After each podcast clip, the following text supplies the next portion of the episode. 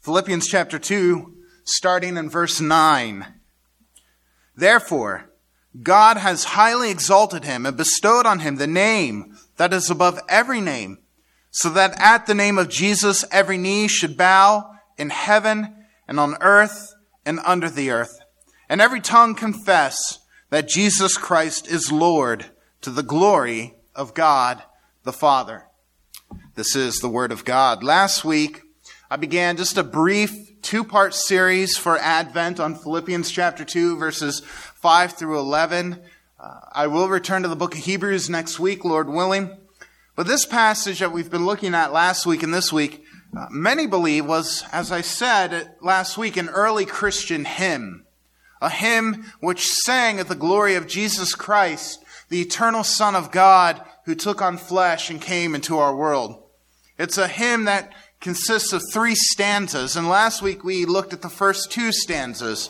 The first two stanzas spoke of Christ and his eternal glory in heaven, where he existed for all time in perfect fellowship and harmony with the Father and the Holy Spirit. And it spoke of how Christ then emptied himself of his heavenly riches, left the majesty of heaven, left his throne at the right hand of the Father, and took unto himself, in addition to his divine nature, the weakness of human flesh, becoming both fully God and fully man.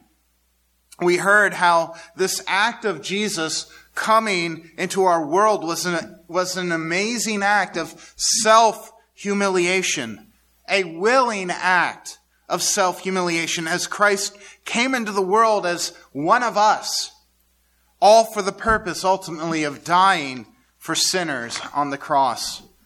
Last week's sermon was entitled The Humiliation of a King, because that's what the first two stanzas of this hymn found in Philippians chapter 2 is about.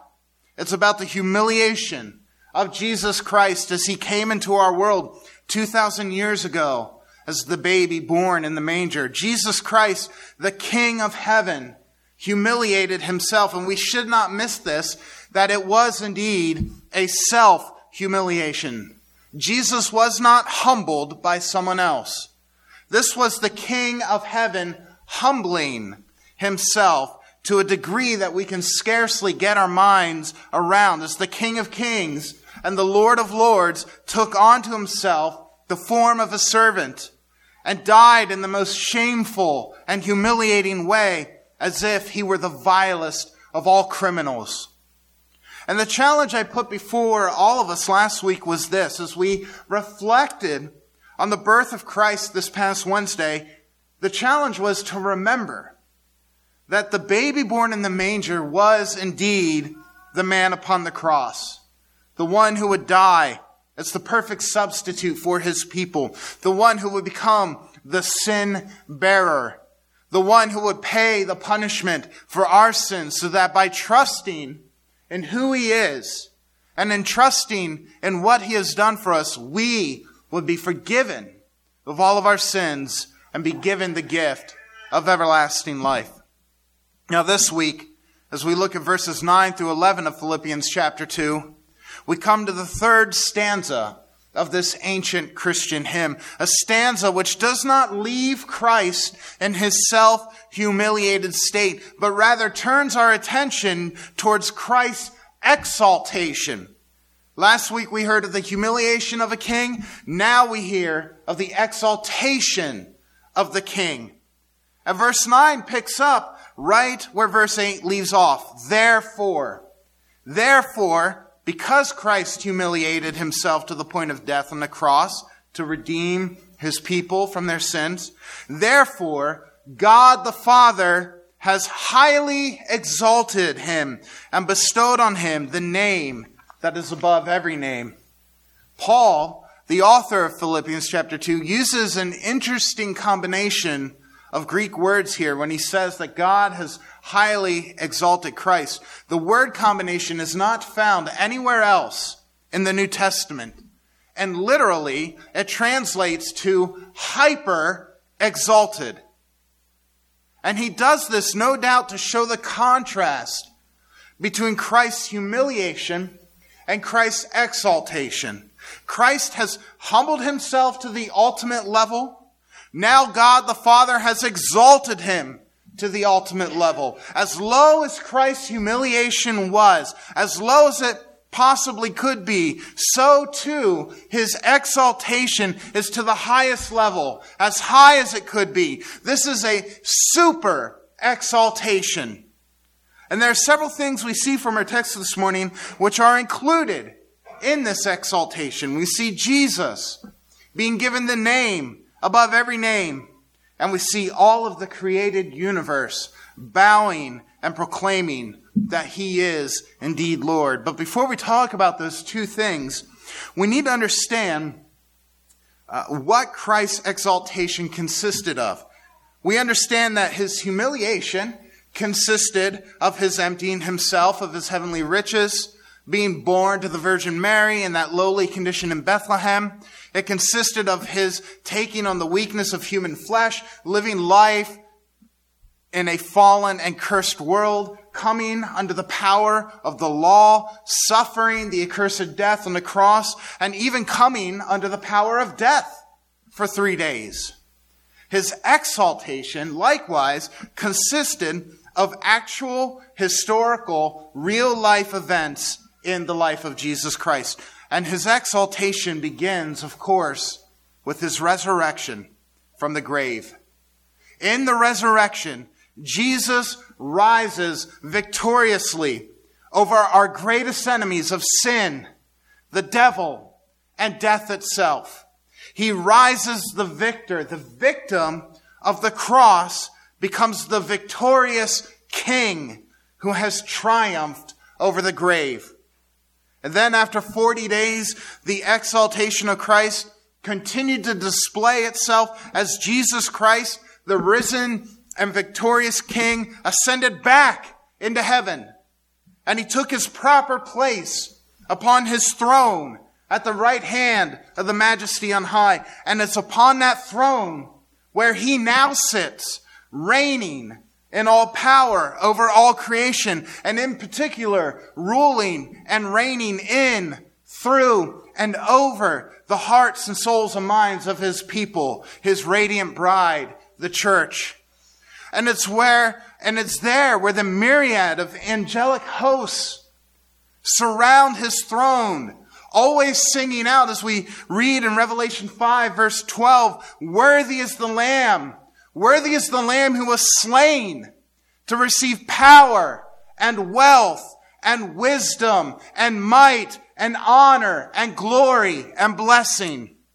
It's a glorious thought, brothers and sisters. The eternal Son of God, who willingly left his throne to humble himself and dwell among us, has now ascended back up to his throne, where he, in the splendor and glory of his majesty, now fully God and fully man, is ruling and reigning over all creation and is being worshiped and glorified by the heavenly hosts for becoming the lamb who was slain. But this is not the full extent of his exaltation, as I have said, because our text tells us more. First, it tells us that Jesus is given the name that is above every name. Now, what is this name? The text tells us the name is Lord.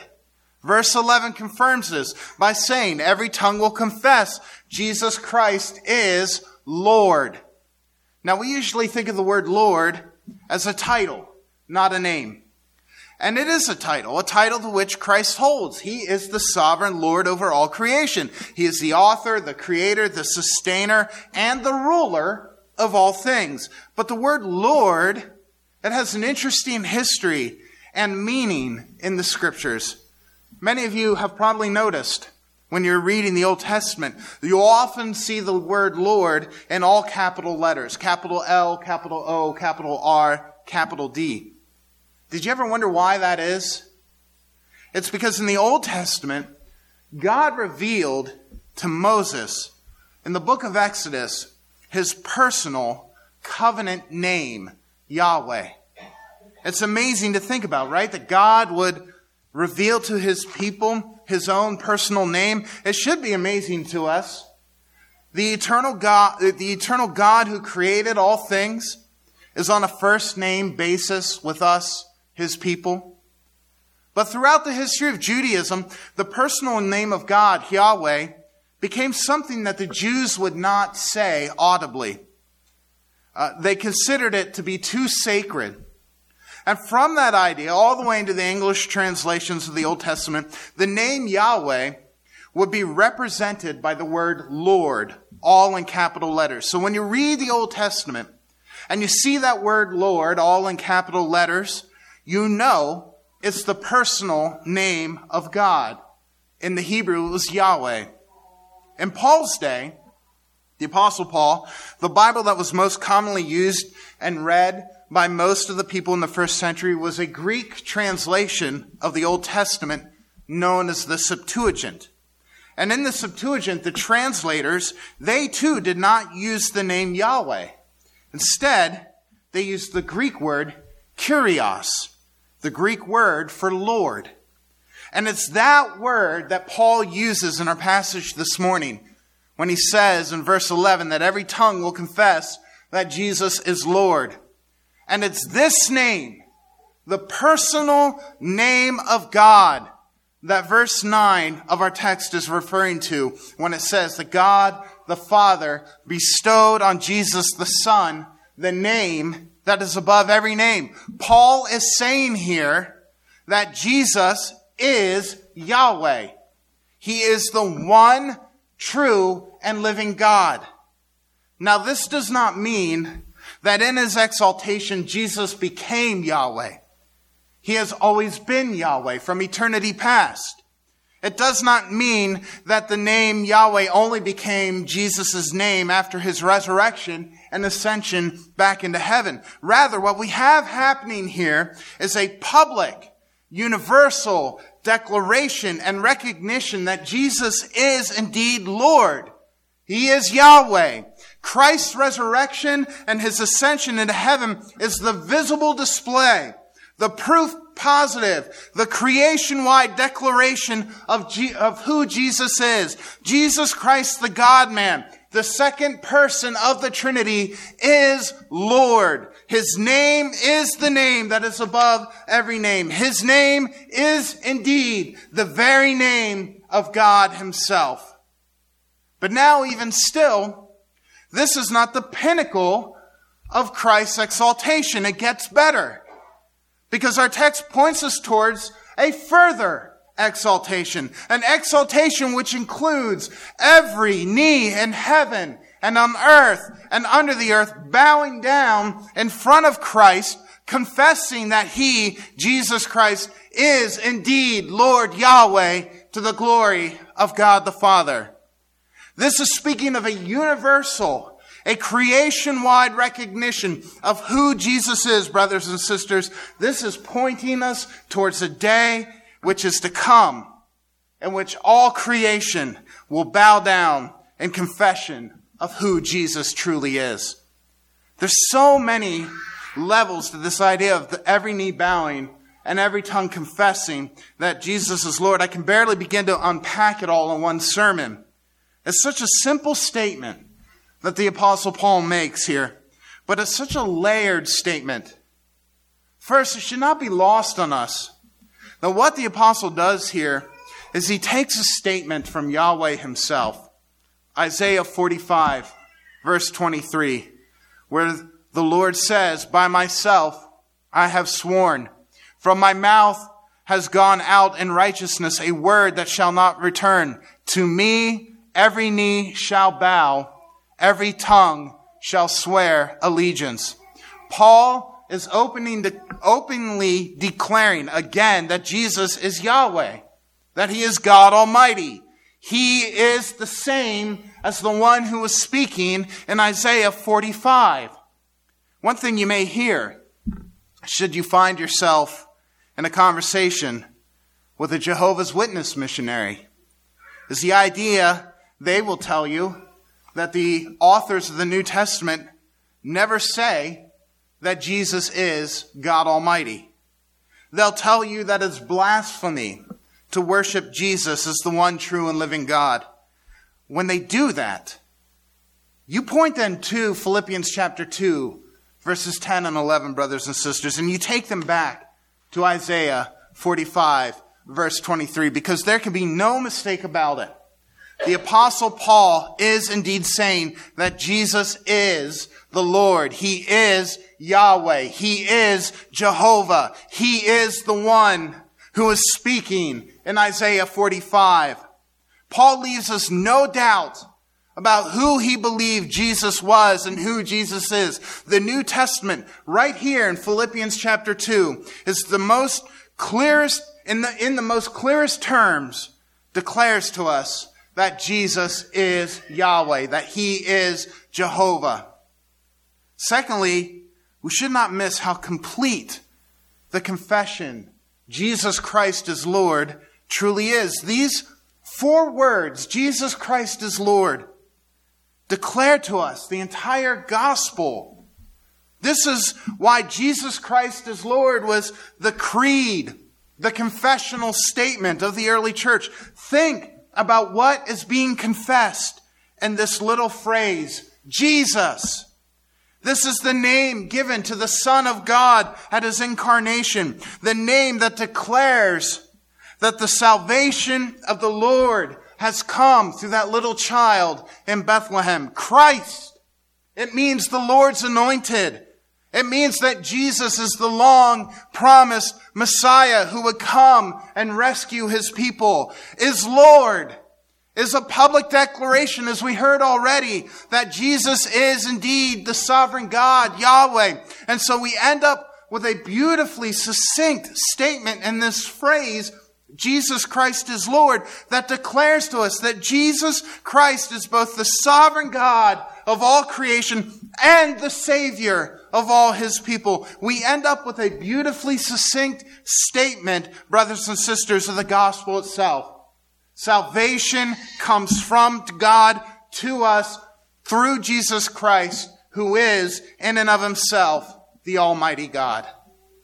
This is the truth that already all the heavenly hosts, both the angelic hosts and all the saints in glory, proclaim day in and day out. It's the truth, the great hope that the saints here on earth all of Christ's church proclaim already. This is our creed. This is our confession of faith right now.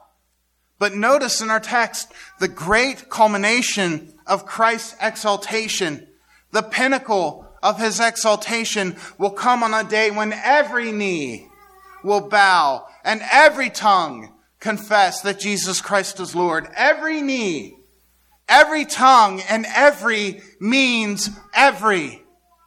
The commentator Kent Hughes summarized this well when he wrote, Every believing heart will cry it out at the top of its lungs in voice and song, and we with the angels will do it over and over for all eternity. Every unbelieving heart will confess it too in dismal submission and despair. Even Satan will do it. His knee and tongue will not be excluded. Every fallen spirit will do it. Legion upon legion will do it. Caiaphas will confess that Jesus Messiah is Yahweh. Herod will do it. Pilate will do it. Nero will confess that Jesus Christ is Lord. Hitler will do it. Stalin will do it. Every soul from every age will confess that Jesus Messiah is Yahweh. That day is coming. That day is coming when Jesus Christ returns in glory to judge both the living and the dead. And that day will be the pinnacle of Christ's exaltation. And for those who are confessing and believing right now that Jesus Christ is Lord, that day will be a gloriously wonderful day. It's our great hope. It's what the New Testament calls our blessed hope that the Lord Jesus Christ will return in judgment, justly judge all humanity, cast the great serpent and all who follow him into the lake of fire forever, along with death and the grave. And Christ will purge his good creation and of any and every stain of sin. He will undo the curse. Death and sin will be no more. He will wipe away every tear from every eye of his children, and he will make his dwelling place among his people forever in the new creation. But for those who refuse to bow the knee in this life right now, for those who are rebelliously and stubbornly refusing to recognize Christ's lordship now, that great and final day will fill them with dread. And they will not out of a great rejoicing, but rather out of dismal submission and despair recognize and cry out that Jesus Christ is Lord. And it will be too late. There will be no grace. There will be no mercy for them on that final day. Their fate will be the same as Satan's, the same as the demons, as they will be cast into the lake of fire forever, a place of weeping and gnashing of teeth, a place where the full, just, holy wrath of God will burn hot against them for all eternity because their sin has made them infinitely guilty before the infinitely holy God. My friends, is that you? Are you living this life right now? Thinking you can reject the lordship of Jesus Christ? Are you living right now as if you have no king, no lord over you? Are you stubbornly refusing to bow the knee to Christ? Then you have heard what awaits you. And the question is, will you not bow to him now? Will you not call on him now as Lord and as your Savior? If you do, if you bow to him now, you will find mercy. Nothing you have ever done, nothing you will ever do can make God turn a deaf ear to your cries of repentance and to your confession that Jesus Christ is my Lord. The Puritan Richard Sibbes said once that there's more mercy in Christ than sin in us. If you cry out to Him now, if you turn to Him in faith now, trusting in who He is, trusting in Him as the once humbled and now exalted Lord, if you acknowledge Him as Jesus, the one who can save you from your sins, and acknowledge Him as Lord, the sovereign God Almighty who rules and reigns over all creation, and you let Him rule and reign over your heart, He will save you. That great and final day, when Christ returns in his full exaltation, that day does not have to be a day of dread for you. Instead, it can and it will be the great day of your blessed hope, an eternal day of joy, a day which consummates your final deliverance and brings you into eternal bliss if you look to Christ and repentance of your sins and faith in who He is and what He has done for you. Brothers and sisters, that great and final day is coming. Jesus came once already, just as the Word of God promised He would. He will come again one day, just as the Word of God promises He will. And it is indeed our blessed hope if we are trusting in Christ. Christmas may be over for another year, but our season of Advent as God's people has not ended. Because the season of Advent means a season of expectant waiting and preparation. And that is what defines our lives as followers of Christ. We are living lives of expectant waiting and preparation for the return of our Lord and Savior. We are living lives of expectant waiting for the day when Christ will appear in all of his glory and all of his splendor, a day of the day of his full exaltation, a day upon which every knee will indeed bow and every tongue will confess. A day when we will stand side by side with all of the saints of God, every believer throughout every age and cry out with one jubilant voice, Jesus Christ is Lord, all to the praise of the glory of God the Father. And so we pray and we cry out the words of the Bible from the last chapter, from the book of Revelation, chapter 22, verse 20. We say, Amen. Come, Lord Jesus.